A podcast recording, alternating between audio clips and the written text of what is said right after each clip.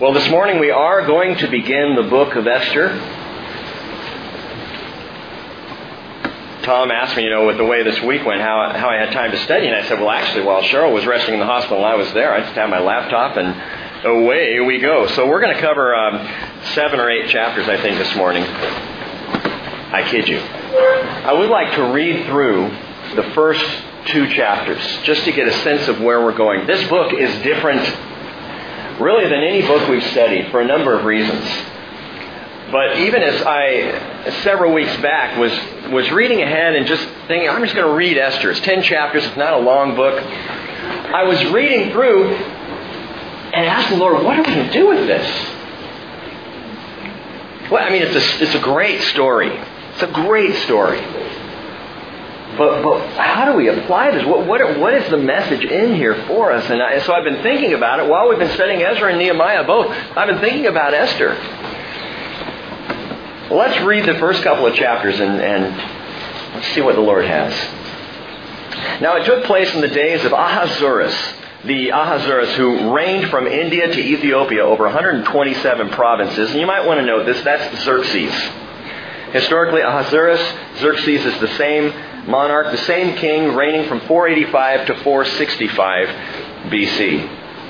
But in those days, as King Ahasuerus sat on his royal throne, which was at the citadel in Susa, which is in Persia, Iran, in the third year of his reign, he gave a banquet for all his princes and attendants, the army officers of Persia and Media, the nobles and the princes and of his provinces being in his presence.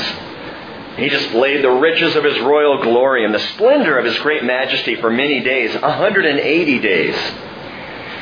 When these days were completed, the king gave a banquet lasting seven days for all the people who were present at the citadel in Susa, from the greatest to the least, in the court of the garden of the king's palace.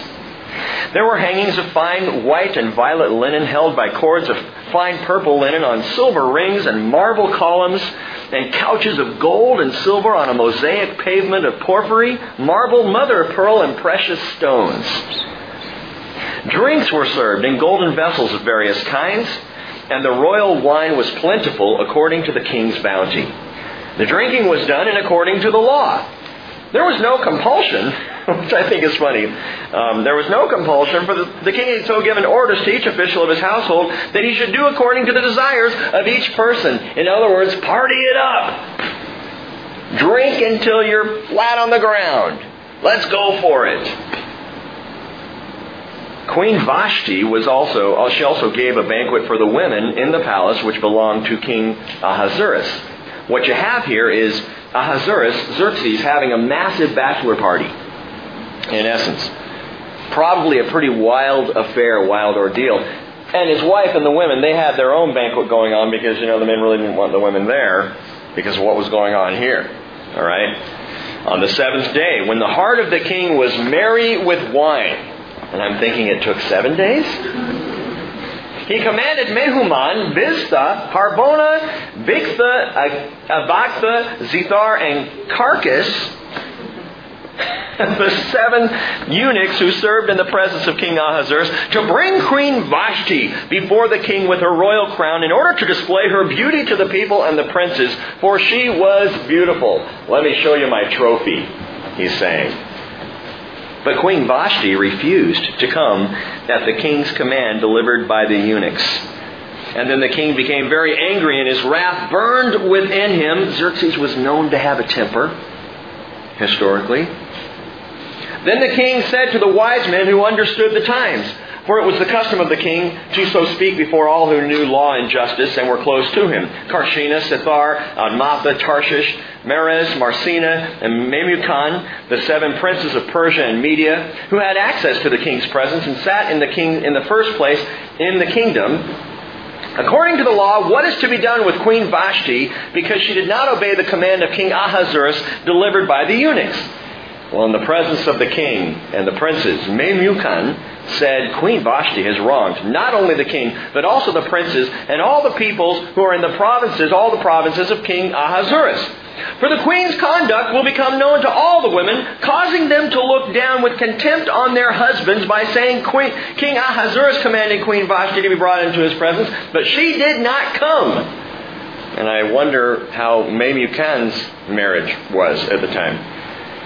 Think about that. Verse 18. This day the ladies of Persia and Media who have heard of the queen's conduct will speak in the same way to all the king's princes. I don't want my wife turning on me. And there will be plenty of contempt and anger. If it pleases the king, let a royal edict be issued by him, and let it be written in the laws of Persia and Media, so that it cannot be repealed, that Vashti may no longer come into the presence of King Ahasuerus. And let the king give her royal position to another who is more worthy than she. When the king's edict, which he will make, is heard throughout all his kingdom, great as it is, then all women will give honor to their husbands, great and small. My wife included, he might say. This word pleased the king and the princes, and the king did as Memucan proposed. So he sent letters to all the king's provinces, to each province according to its script, and every people according to their language, that every man should be the master in his own house, and the one who speaks in the language of his own people. Well, after these things, when the anger of King Ahasuerus had subsided, he remembered Vashti and what she had done and what had been decreed against her. I think the implication is he felt bad. Then the king's attendants who served him said, Well, let beautiful young virgins be sought for the king. That'll take his mind off her. Let the king appoint overseers in all the provinces of his kingdom, that they may gather every beautiful young virgin to the citadel of Susa, to the harem, into the custody of Hegai, the king's eunuch, who is in charge of the women, and let their cosmetics be given to them. Pretty them up. Then let the young lady who pleases the king be queen in place of Vashti. And the matter pleased the king, and he did accordingly. Now there was at the citadel in Susa a Jew whose name was Mordecai, the son of Jair, the son of Shimei, the son of Kish, a Benjamite, who had been taken into exile from Jerusalem with the captives who had been exiled with Jeconiah, the king of Judah, whom Nebuchadnezzar, the king of Babylon, had exiled. He was bringing up Hadassah, that is, Esther, his uncle's daughter, for she had no father or mother. Now the young lady was beautiful of form and face, and when her father and mother died, Mordecai took her as his own daughter. Well, it came about when the command and the decree of the king were heard, and many young ladies were gathered to the citadel of Susa into the custody of Hegai, that Esther was taken to the king's palace into the custody of Hegai, who was in charge of the women. Now the young lady pleased him and found favor with him. So he quickly provided her with her cosmetics and food, and gave her seven choice maids from the king's palace, and transferred her and her maids to the best place in the harem. Esther did not make known her people or her kindred, for Mordecai had instructed her that she should not make them known. Every day Mordecai walked back and forth in front of the court of the harem to learn how Esther was and how she fared. And when the turn of each young lady came to go in to the king to King Ahasuerus after the end of her twelve months under the regulations for the women, for the days of their beautification were completed as followed: six months with oil of myrrh and six months with spices and the cosmetics for women. Is this ridiculous? the young lady would go into the king in this way. Anything that she desired was given to her to take with her from the harem to the king's palace. In the evening she would go in, and in the morning she would return to the second harem, to the custody of Shashgaz, the king's eunuch, who was in charge of the concubines. She would not go in, into the king again unless the king delighted in her and she was summoned by name. Now, when the turn of Esther, the daughter of Abihail, the, the uncle of Mordecai, who had taken her in as his daughter, came to go into the king, she did not request anything uh, except what Haggai, the king's eunuch who was in charge of the women, advised. And Esther found favor in the eyes of all who saw her. So Esther was taken to, the, to King Ahasuerus, to his royal palace in the tenth month, which is in the month Tebet, in the seventh year of his reign. The king loved Esther more than all the women, and she found favor and kindness with him more than all the virgins, so that he set the royal crown on her head and made her queen instead of Vashti. Then the king gave a great banquet, Esther's banquet, for all the princes and his servants. He also made a holiday for the provinces and gave gifts according to the king's bounty. When the virgins were gathered together the second time, then Mordecai was sitting at the king's gate. Esther had not yet made known her kindred or her people, even as Mordecai had commanded her, for Esther did what Mordecai told her as she had done when under his care. In those days, while Mordecai was sitting at the king's gate, Bigthan and Teresh, two of the king's officials from those who guarded the door, became angry and sought to lay hands on King Ahasuerus. But the plot became known to Mordecai, and he told Queen Esther. And Esther informed the king in Mordecai's name. And now when the plot was investigated and found to be so, they were both hanged on a gallows, and it was written in the book of the Chronicles in the king's presence. Great story. Let's pray and you can be on your way. No, I'm kidding. Let's pray. Father, would you give us insight again into this, uh, this new chapter, Father, in your word, but a new chapter in our life is a fellowship. We have seen, Lord, and I believe that each, each step we take as a fellowship is new. And it amazes me, Lord, the way you touch this body as we walk. That with each new book, even that we open up, there has been something fantastic about the application to it, us as individuals, Lord, and to this church fellowship. And we expect nothing less. Not because we have this great right to expect it, Lord, but because you are God. You are amazing. You are wondrous, and we worship you. So, Father, we seek to see more in Esther and to understand why you chose to include this book in your Bible. Would you show us that, Father, and more would you speak to our spirits this morning? In Jesus' name, amen. John T. Elson is dead. On September 7, 2009, this quiet, studious man passed away at the age of 78. Now, you may not be familiar with the name, but John T. Elson served as editor for Time magazine for more than three decades.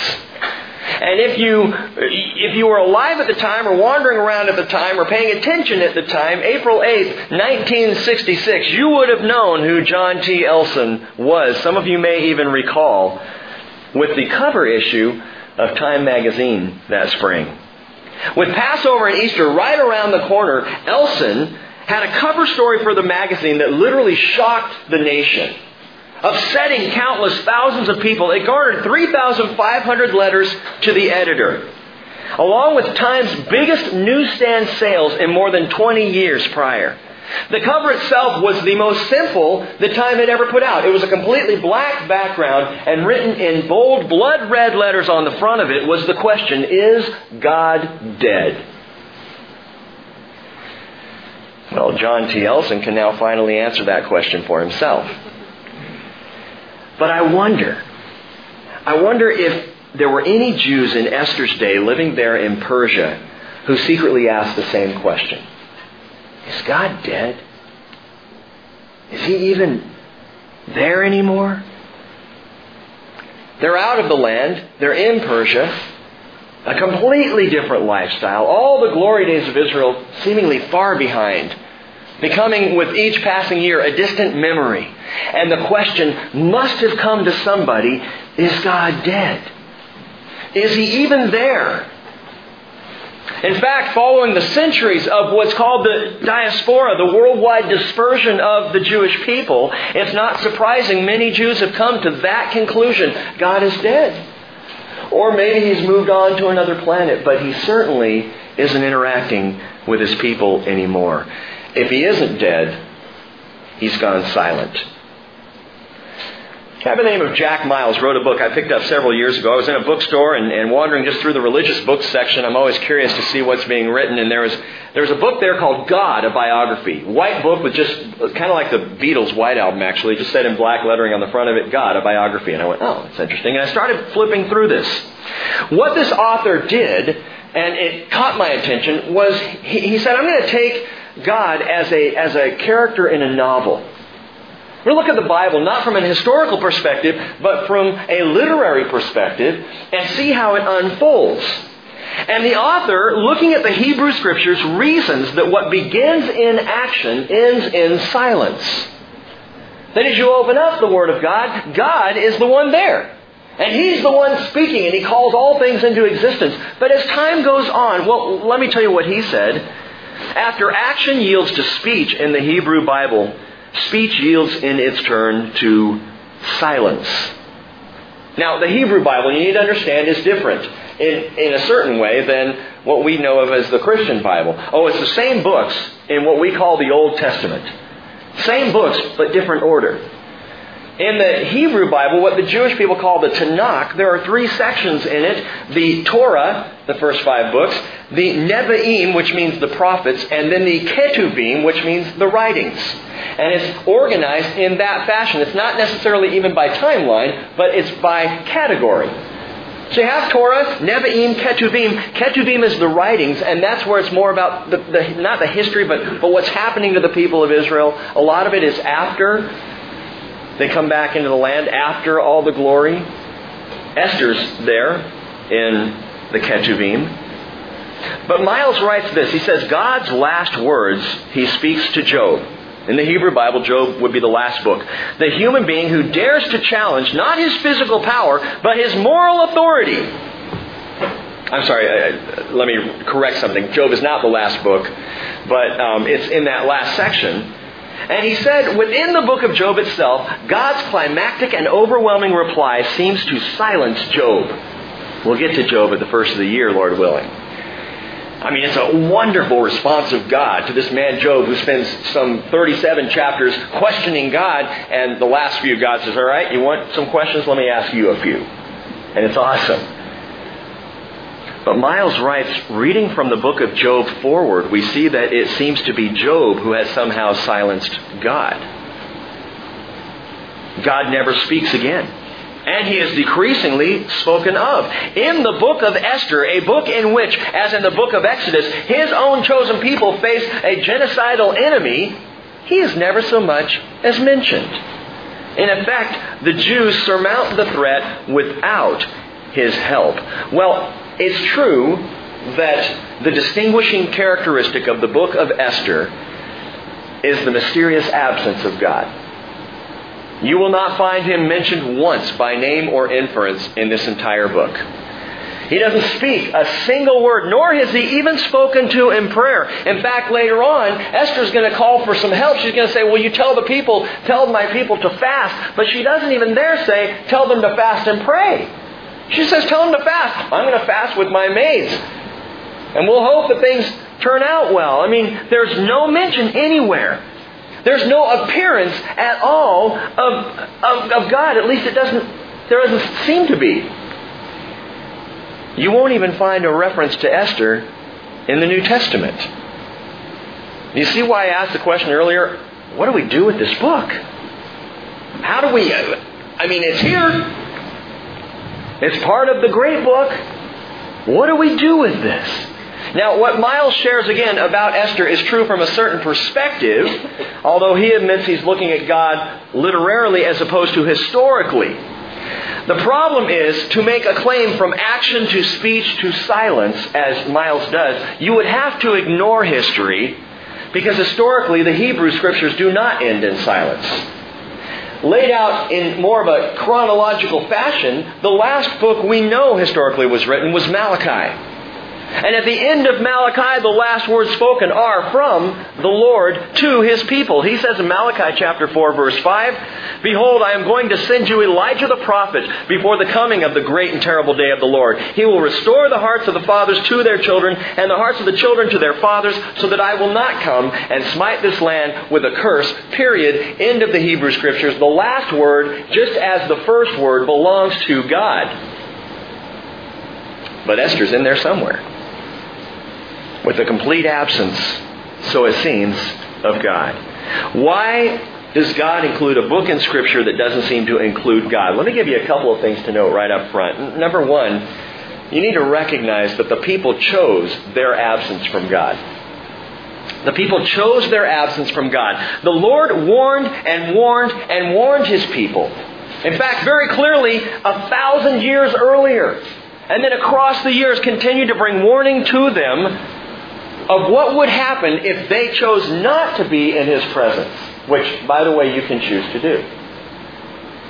I can choose to do. Even as believers, we can choose to quench the Spirit and step out of the presence of God. Non believers walk constantly with a lack of awareness of the presence of God in this world. Until something happens, until some circumstance, uh, of course I'm getting ahead of myself, but until they see something that makes them stand up and take notice. In the Talmud, which is the Jewish rabbinical commentary, it's very important to the Jews, it asks this question Where do we find Esther in the law? And the answer is given in Deuteronomy chapter 31. Why don't you turn over there for a moment? Deuteronomy chapter 31. Genesis, Exodus, Leviticus, Numbers, Deuteronomy. And in Deuteronomy chapter 31, verse 16,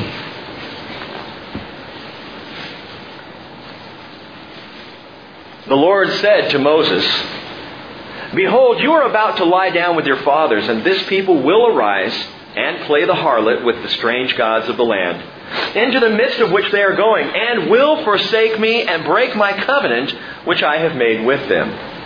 Then my anger will be kindled against them in that day, and I will forsake them and hide my face from them, and they will be consumed. And many evils and troubles will come upon them, so that they will say in that day, It is not because our God, or, or is it not because our God is not among us, that these evils have come upon us? Verse 18.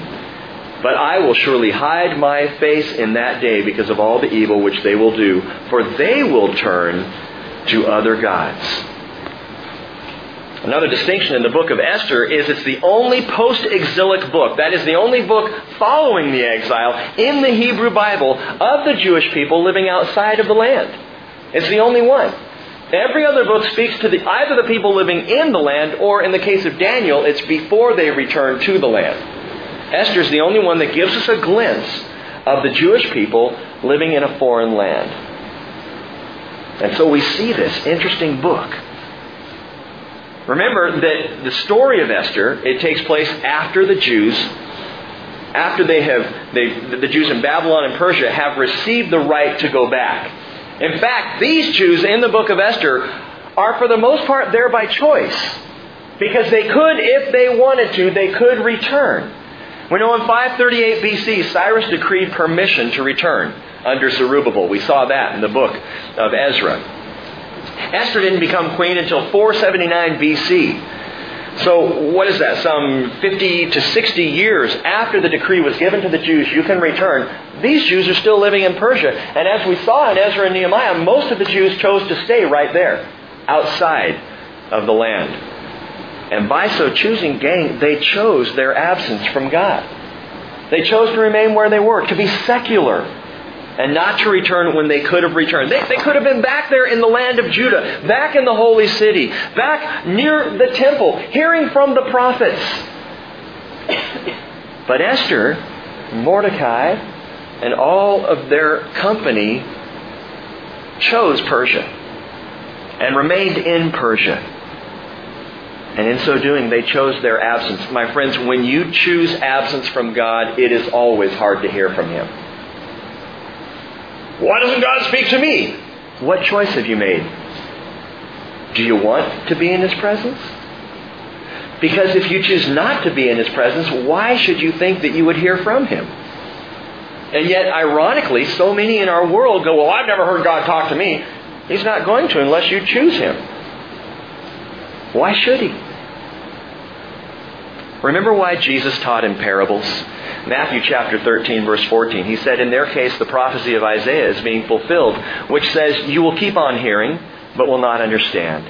You will keep on seeing, but will not perceive. For the heart of this people has become dull, and their ears, with their ears they scarcely hear. And they have closed their eyes, otherwise they would see with their eyes, hear with their ears, and understand with their heart, and return, and I would heal them. Here's the deal. If you want to see, if you want to hear, if you want to be healed, come to me. But many choose that absence. There's that old saying, I'm sure you've heard it before if God seems far away, guess who moved? It wasn't the Lord. But maybe you haven't chosen His absence and you're still having a hard time hearing. Maybe you're one who says, Look, I've been faithful. I, I, trust the Lord. I've been doing my best to serve. I've been trying to stay close to the Father, and yet I'm still not hearing. Maybe you're like David, the man after God's own heart, who said in Psalm 10, verse 1, Why do you stand afar off, Lord? Why do you hide yourself in times of trouble? Or maybe you're like Jesus. Huh? Jesus, who in a real theology puzzler questioned God's presence himself. Now, I'm not on the line of heresy here, just listen to me.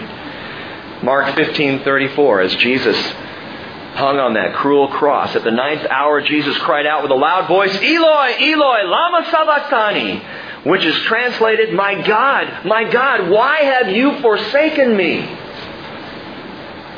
Where are you? I'm here. Where are you?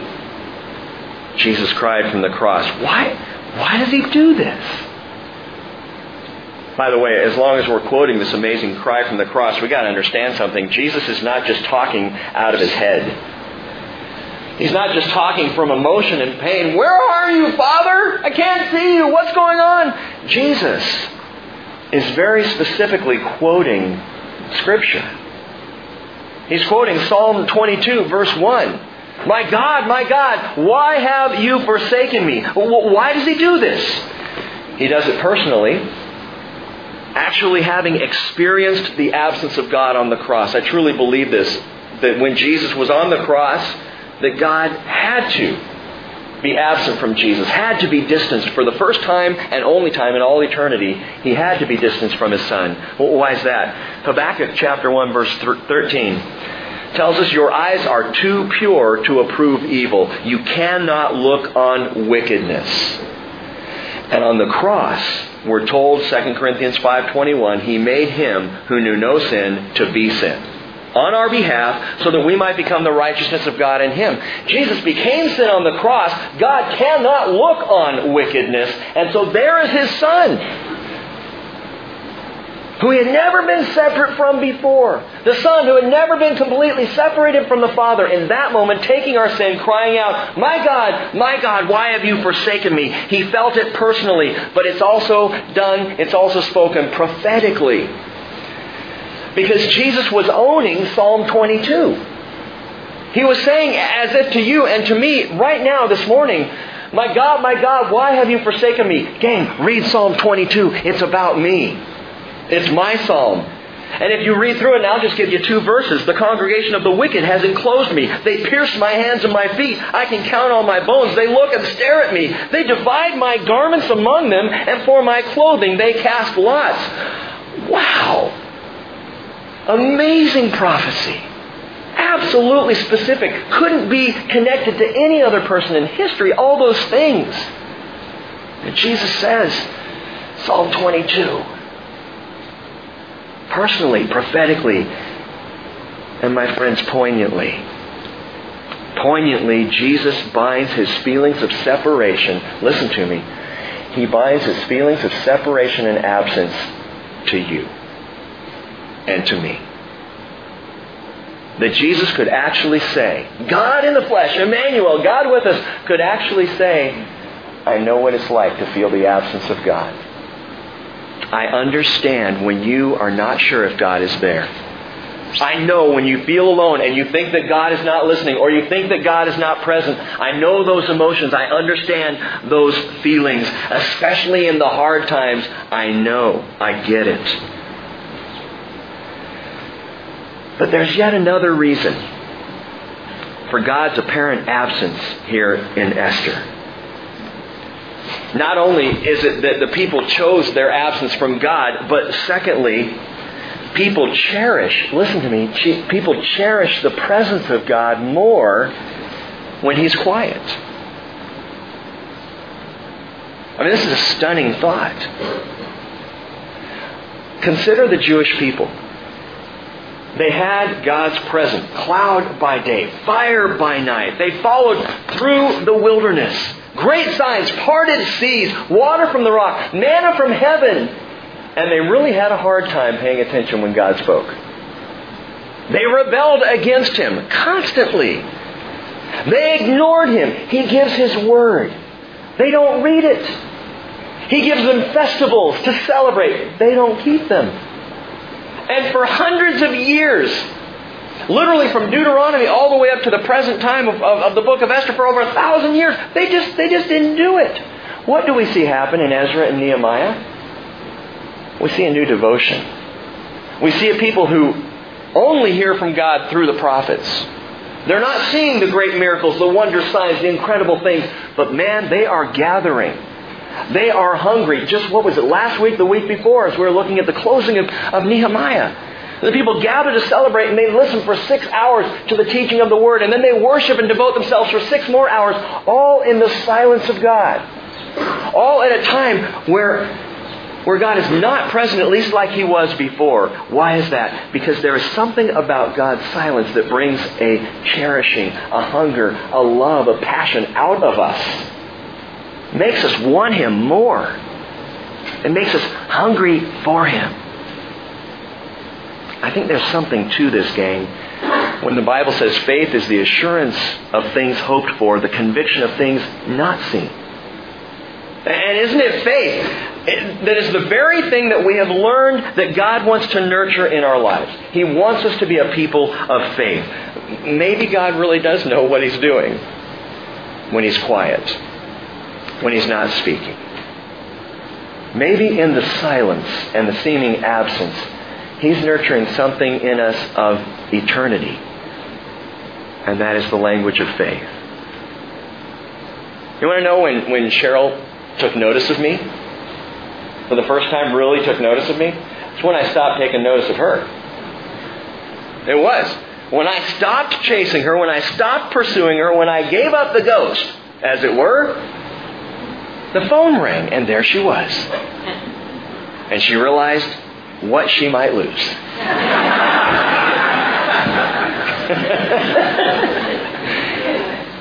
Listen, it doesn't mean just because I wasn't calling her, there's about a two week period of time in our relationship where I said, okay, I'm not going to call, I'm just I'm moving on. It doesn't mean that during that time I wasn't still fully aware of her, thinking about her, taking note of her. But it took that to nourish that sense of cherishing in her. And God does that with us. My example is silly and romantic. God's example is powerful, gang. When He is silent, He draws faith out of us. Jesus said, Blessed are they who did not see and yet believed. There's where the blessing is. God in the silence. His presence when we don't see, when we're not feeling, when we're not sure, but we know that we know that we know. How do we know? By faith. We know He's truly there. Victor Buksbazen, who wrote a fantastic little book called The Gospel in the Feast of Israel, he said the story of Esther is a fitting tribute to the God of an exiled nation, without a temple or a priesthood, without a prophet or even a great spiritual leader. Yet, its people are deeply conscious of the divine watch care over them. He's drawing out their devotion. He's drawing out that sense of, of cherishing. And I need to say to you all, regardless of their perception, regardless of our perception, God is there. God is there. We need to realize that sometimes it is the silence that develops the longing. Psalm 46 verse 1 says, God is our refuge and our strength, a very present help in trouble. He's there. Well, God may be silent in Esther, but he is not absent, not by any means. His signature is all over this great little story. Let me quickly show you where, number one, three things to see here. God is evident in a hidden persona. God is evident in a hidden persona. Look at chapter 2, verse 7. It tells us he, speaking of Mordecai, was bringing up Hadassah that is Esther, his uncle's daughter, for she had no mother or father. Interesting, Esther had another name. Her Hebrew name is Hadassah. It has two meanings. If you're a note taker, it means the myrtle tree. The myrtle tree. Uh, the myrtle tree has blossoms that resemble a twinkling star. And I point that out because there's a Persian name, Satera, that some scholars say Esther, Satera, Esther, Satera. Maybe that's where Esther comes from because Satera literally means star.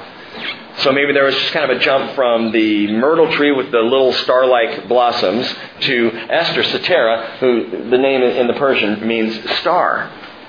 But I don't think so, so you can just scratch that out of your notes. so Hadassah doesn't just mean myrtle tree, though. It also means something else we talked about just last week. It means joy. It means joy. Nehemiah chapter 8 verse 10. The joy of the Lord is your strength. And there is a deep joy that resides in the Hebrew heritage, even for those outside of the land, even for those in the place of absence. But for some reason, she's given a second name. A name, again, I don't personally believe was Persian at all. She's given the name Esther. Why is it not Persian? Because it has a, a different meaning in the Hebrew. Esther's name in the Hebrew means, I am hidden. I am hidden, which is perfect for her because this Jewish maiden turned queen of Persia in the story before us is hidden. She is a secret Jew. She comes into the harem and into the presence of King Ahasuerus and becomes Esther the queen, and she's a Jew. And nobody knows. This hidden one, I am hidden, her name speaks. For in verse 10 of chapter 2, Esther did not make known her people or her kindred, for Mordecai had instructed her that she should not make them known. But you may have guessed this, there's a great, greater hiddenness there in Esther, the book. And in this time, a truth that requires the eyes of faith to truly see. And that hiddenness, gang, is the invisible but certain hand of God. God is evident in the hidden persona. Secondly, God is evident in the hand of providence. In the hand of providence. He's at work among His people. He's protecting and providing for them. He's taking care of them, even while they are absent from Him, living in a foreign land. How do you know? How do you know God is there even when it seems like He isn't? Let me give you one thing to be encouraged by and to consider, and that is providence. Providence. How do you know God is there when it seems like He isn't? Psalm 121. Psalm 121, the psalmist writes, I can get there. I will lift up my eyes to the mountains. From where shall my help come from? My help comes from the Lord, who made heaven and earth. He will not allow your foot to slip. He who keeps you will not slumber.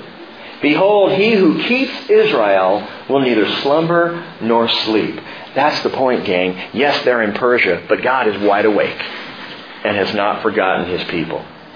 The Lord is your keeper. The Lord is your shade on your right hand. The sun will not smite you by day, nor the moon by night.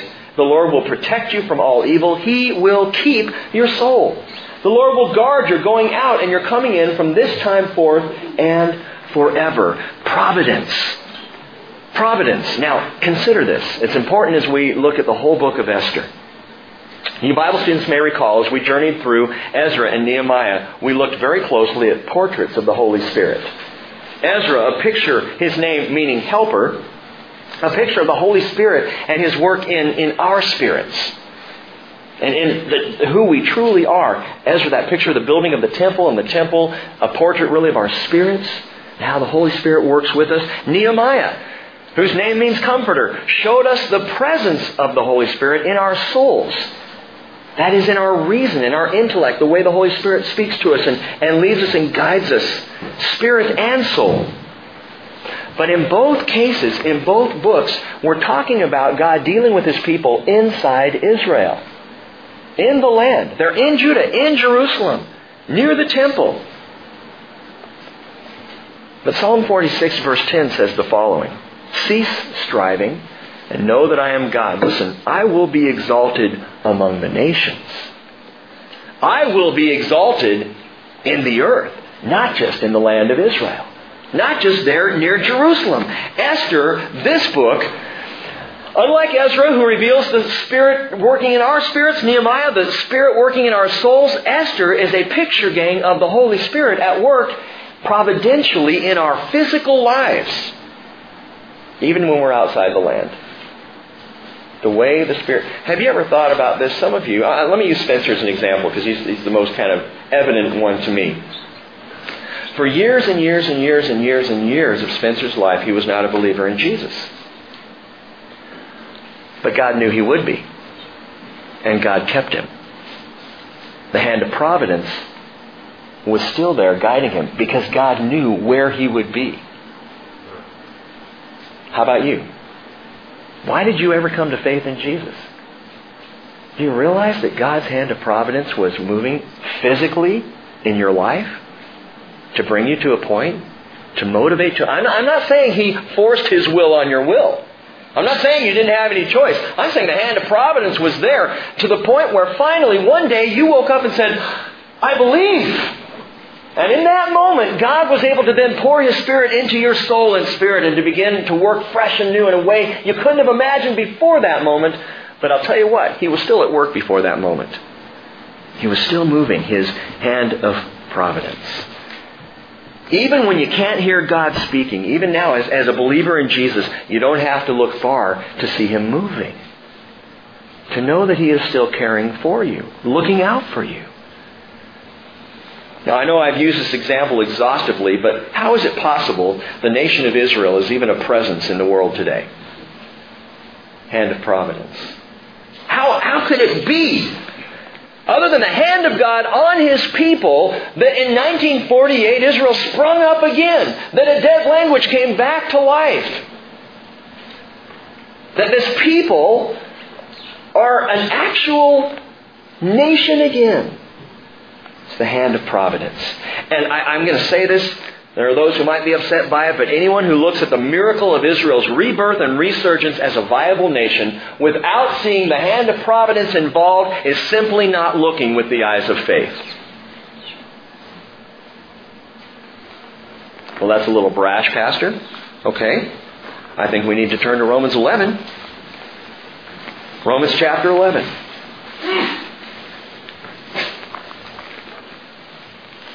where Paul, Rav Paul in the Hebrew, the Apostle Paul, in the Christian scriptures says the following Romans 11, verse 1. I say then, God has not rejected his people, has he? May it never be.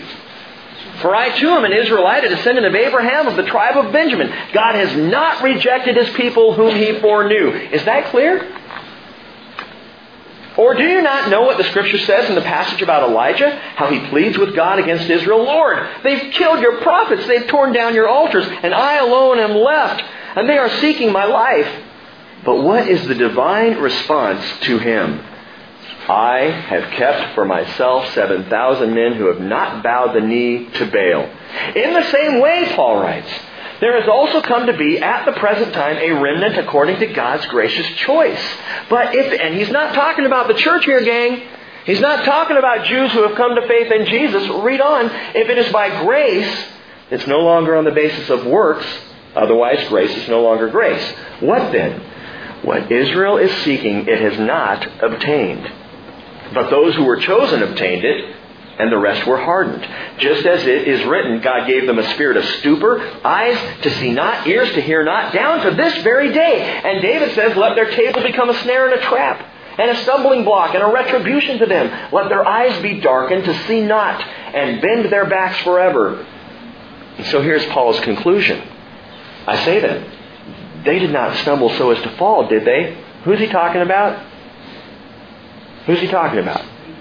Israel. And let's be more precise. He's talking about hardened Israel. Hardened Israel. Unbelieving Israel. Israel who has not yet accepted Mashiach, Messiah, Jesus. And he says, but by their transgression, salvation has come to the Gentiles to make them jealous. Now, if their transgression is riches for the world, and their failure is riches for the Gentiles, how much more will their fulfillment be?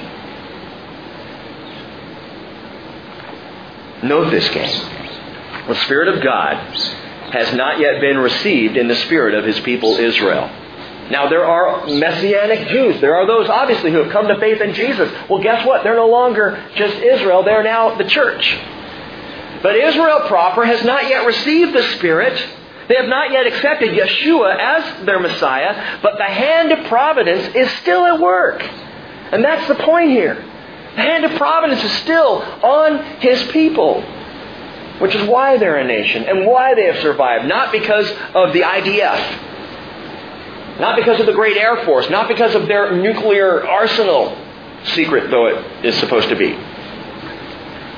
but because God's hand of providence protects his people and will until he accomplishes all that he has said he would accomplish.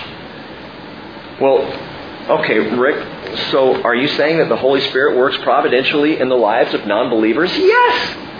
That's the point. John 16, 8 says, He, speaking of the Spirit, when He comes, will convict the world concerning sin and righteousness and judgment concerning sin because they don't believe in me, and concerning righteousness because I go to the Father and you no longer see me, and concerning judgment because the ruler of this world has been judged. Good news.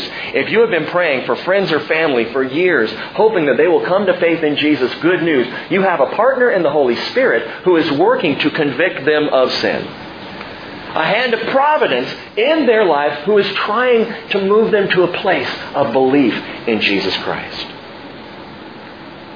with unbelievers, with believers, the hand of providence is present. Providence is the essence of the book of Esther. This story, and one of the number one reasons why it is in Scripture, why God included it in the Bible, I'm convinced, is He wants to see us, He wants us to see how He moves providentially. Not speaking great words, doing great acts, but He just wants to see what it means to walk in faith while He provides quietly even as it seems behind the scenes. Ephesians chapter 1 verse 11, a powerful verse, God works all things after the counsel of His will. He works all things after the counsel of His will. When we don't see Him, when we don't hear Him, when we're not witnessing His power directly, remember this, He still works all things after the counsel of His will. His ultimate purpose is accomplished, and you can be sure He's behind it. Well, this all sounds great. Looking at the book of Esther, but you still haven't really proven to us the hand of providence. How do we really know God is there? Well, there's a third place that we can look that I'll just point out this morning before we conclude, and it's fascinating. God is evident in the Hebrew print. God is evident in the Hebrew print. Look at chapter 1, verse 20. When the king's edict which he will make is heard throughout all his kingdom, great as it is, then all women will give honor to their husbands, great and small. Did you see it? Well, of course not. You don't know Hebrew. Neither do I. But if we did, and we were reading in Hebrew, we would see something amazing. Something hidden there. If we were reading, we would notice a four letter acrostic in this sentence. The first letter, reading right to left, which is how you read Hebrew, the first letter of each word in the sentence. If you were Jewish and you were reading this and you were paying attention, you might notice something. It spells out the Y H W H. Yahweh. It's the Hebrew word for Yahweh. Now, let me make sure y'all get this and you're following me. If we were reading this in Hebrew, four words making up this sentence, the first letter of each word in the Hebrew is YHWH, Yahweh. His name embedded in the Scriptures. Embedded there in that verse. Oh, well, okay. That's cute, Rick. It's a coincidence, right? I mean, it's got to be a coincidence. The rabbis say coincidence is simply not a kosher word. Let me ask you, would it be coincidental if it happened more than once? Well, uh, yeah, it could still be. How about more than twice? How about more than three times? Because not only in chapter 1 verse 20, but in chapter 5 verse 4, in chapter 5 verse 13, and in chapter 7 verse 7, the name Yahweh is hidden in the verse in acrostic. And come back Wednesday night. I'm going to talk a little bit more specifically about what that really looks like. What do you mean in acrostic? And how does that look? We're going to really lay that out and look at it. But you need to know in those four verses, hidden in the Hebrew words, are the actual letters spelling out the name of God. Guess what? The name of God is written in the book of Esther. It's there. But he wants you to look for him. That's the point. He's here. But he's saying to you and to me, I, I want you to look for me. I want faith.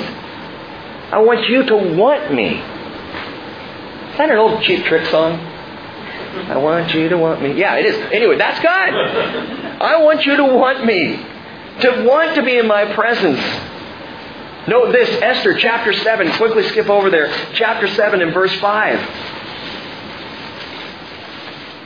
Then King Ahasuerus asked Queen Esther, Who is he? And where is he who would presume to do this? Ahasuerus has just found out about Haman's plot to eradicate the Jewish people, a plot very similar to that of Pharaoh's. Okay? In this verse, there is another acrostic. It's not Yahweh. It is the acrostic of the name of God that spells out I am, that I am. Why is that significant? Well, it's fantastic because it's the same exact name God gave to Moses at the burning bush when another man was trying to eradicate his people. Amazing. And all five of these hidden names are well established by rabbis quoted in the Jewish Talmud. You could go back and read the Talmud, and they talk about it all over the place. God's name is there in Esther. It's one of the reasons Esther is accepted as an inspired book. Because his name is present. But it doesn't just stop there. Proverbs 25, verse 2 says it's the glory of God to conceal a matter, but the glory of kings is to search out a matter. And you know what? I would love us to be a fellowship of kings and queens. Royal people because we search out a matter. Because we are looking for God in the most quiet and seemingly absent of times. We are those who are saying, God's here. I know He's here. God, where are you? Lord, reveal yourself that we might be in your presence.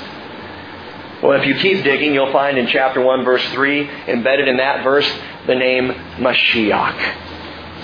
Mashiach, the letter spelling out Messiah. You'll find in chapter 4, verse 2, the name El Shaddai, meaning God Almighty. And I think this is wonderful. In chapter 4, verse 17, you find Yeshua, Jesus. Even the name of Jesus given in the book of Esther. If you want to, by the way, study this more on your own, Yaakov Rambsel, R-A-M-B-S-E-L. Yaakov Rambsel has written three wonderful books. Actually, I think he's probably written more, but he's written The Genesis Factor, His Name is Jesus, and Yeshua. And in these three books, this, this Jewish Christian, this messianic believer in Jesus, shows how Yeshua is throughout the Hebrew Scriptures. It shows through all this. Uh, it's, it's fascinating to look at. The point is this God's signature is all over this little book. God's name is here in the Hebrew, embedded directly in the Hebrew print. Whether you see him or not, God is here. Whether we choose the absence or cherish the presence, God is here. God is here. He said in the scroll of the book, it is written of me. Hebrews chapter 10 verse 7. He, he said, Jeremiah 29, 13, you will seek me and you will find me when you search for me with all of your heart. Come looking. The book of Esther is an invitation by the Lord to come look for me. To come develop a deeper faith in me. To know beyond the shadow of a doubt that I am here. My friends, recognizing and responding to the presence of God is a heart issue. It is not a fact issue. It's not even a truth issue, although the facts and the truth are all around us. It's a heart issue. It's the entire point of our faith. That God would change a heart, not just a head. That He would move in our spirits, not just our souls or our flesh. To know He's here to be aware of that, whether we see him or not, to hear his voice, whether audible or not, to trust in his providential moving in spite of our circumstances. And Cheryl was in the hospital. She's lying there, and, and the nurse's aide came in. This was after the surgery. It was the first day, and she came in and was asking us some questions. And we were in the middle of a conversation, actually, when she came in about how we were going to take care of our kids. And she us talking about all these kids. She said, you know, probably thinking we were Mormon, how many kids do you guys have? And we said, well, we have six. But we have, you know, a family in our church who has more. So, and, and she began to ask, found out that we had just recently adopted the three kids. Now, I'm, I'm, i want to tell you what she said and how Cheryl responded, which I thought was just great. I'm just sitting there she said, wow, you guys must be going to heaven. Which I just kind of went, what? Well, yeah, but but the two things are uh, actually not related the way you think they are. Cheryl said, it was great. She's in pain. She's lying in her bed. We are going to heaven, but not for that reason. It's not because of what we've done. And the nurse's aide said, Well, I don't know how else you get to heaven. And Cheryl, I just, I was going, Oh, here it comes. you just set her up. And Cheryl goes, Simple. You just believe in Jesus. I was like, Yes. you know, I'm over there studying. And the nurse's aide said, What if you've done bad things? And Cheryl just said, It doesn't matter. And then I think she fell asleep. The truth is, your salvation and my salvation is not based on what we've done. Any more than Esther's salvation or Mordecai's salvation is based on what they are about to do. Their salvation was not based on them at all. It was based on the grace of God. The hand of providence moving. The mystery of salvation has come to us sometimes through a hidden but always present God. 1 Peter 1.10, as to this salvation, the prophets who prophesied of the grace that would come to you made careful searches and inquiries, seeking to know what person or time the Spirit of Christ within, within them was indicating as he predicted the sufferings of Christ and the glories to follow. And it was revealed to them that they were not serving themselves but you in these things which now have been announced to you through those who have preached the gospel to you by the Holy Spirit, sent from heaven, things into which angels long to look. I mean, the mystery was so wonderful that the prophets didn't get it and the angels didn't get it. But we got it in Jesus Christ. That God's been here all along. And He planned it out from the beginning. And so we begin the book of Esther. I pray not as another book for study, but another opportunity to cherish the Lord in our faith. To have that great that faith expand, not as an intellectual pursuit, please, but as another opportunity to choose to be in His presence, even in a world that largely ignores His presence, as in Persia of the days of Esther. Is God dead? Well, contrary to what Mr. John T. Elson proposed. God is our refuge and strength, a very present help in trouble. Let's pray. Father, I, I just marvel at you, Lord. What a wonder you are. And what a joy it is, Lord, to, to see you I love the surprises, Father. I love how you, you jump out from around the corner and say, I'm right here. And how it encourages and spurs our faith. How it deepens our, our love. Lord, we do. We cherish you. We long for you. We, to a person who believes in you this morning, we long for the moment when we are in your presence in every way, shape, and form. That we are looking with, with our eyes at, at the Father Son and Spirit there in heaven. That we see you on the throne. But until then, Lord, give us eyes of faith. Bless these eyes of faith, Father. Help us to see you and to hear you and to know you are here. And when we're doubtful, when we're hurting in times of trouble, Father, when it seems to us that you're absent, I just pray, Lord, keep us. Keep your people. Keep us in such a way that people who don't believe in you would still see you in our lives. And they themselves will be changed. God bless your name. We pray in Jesus' name.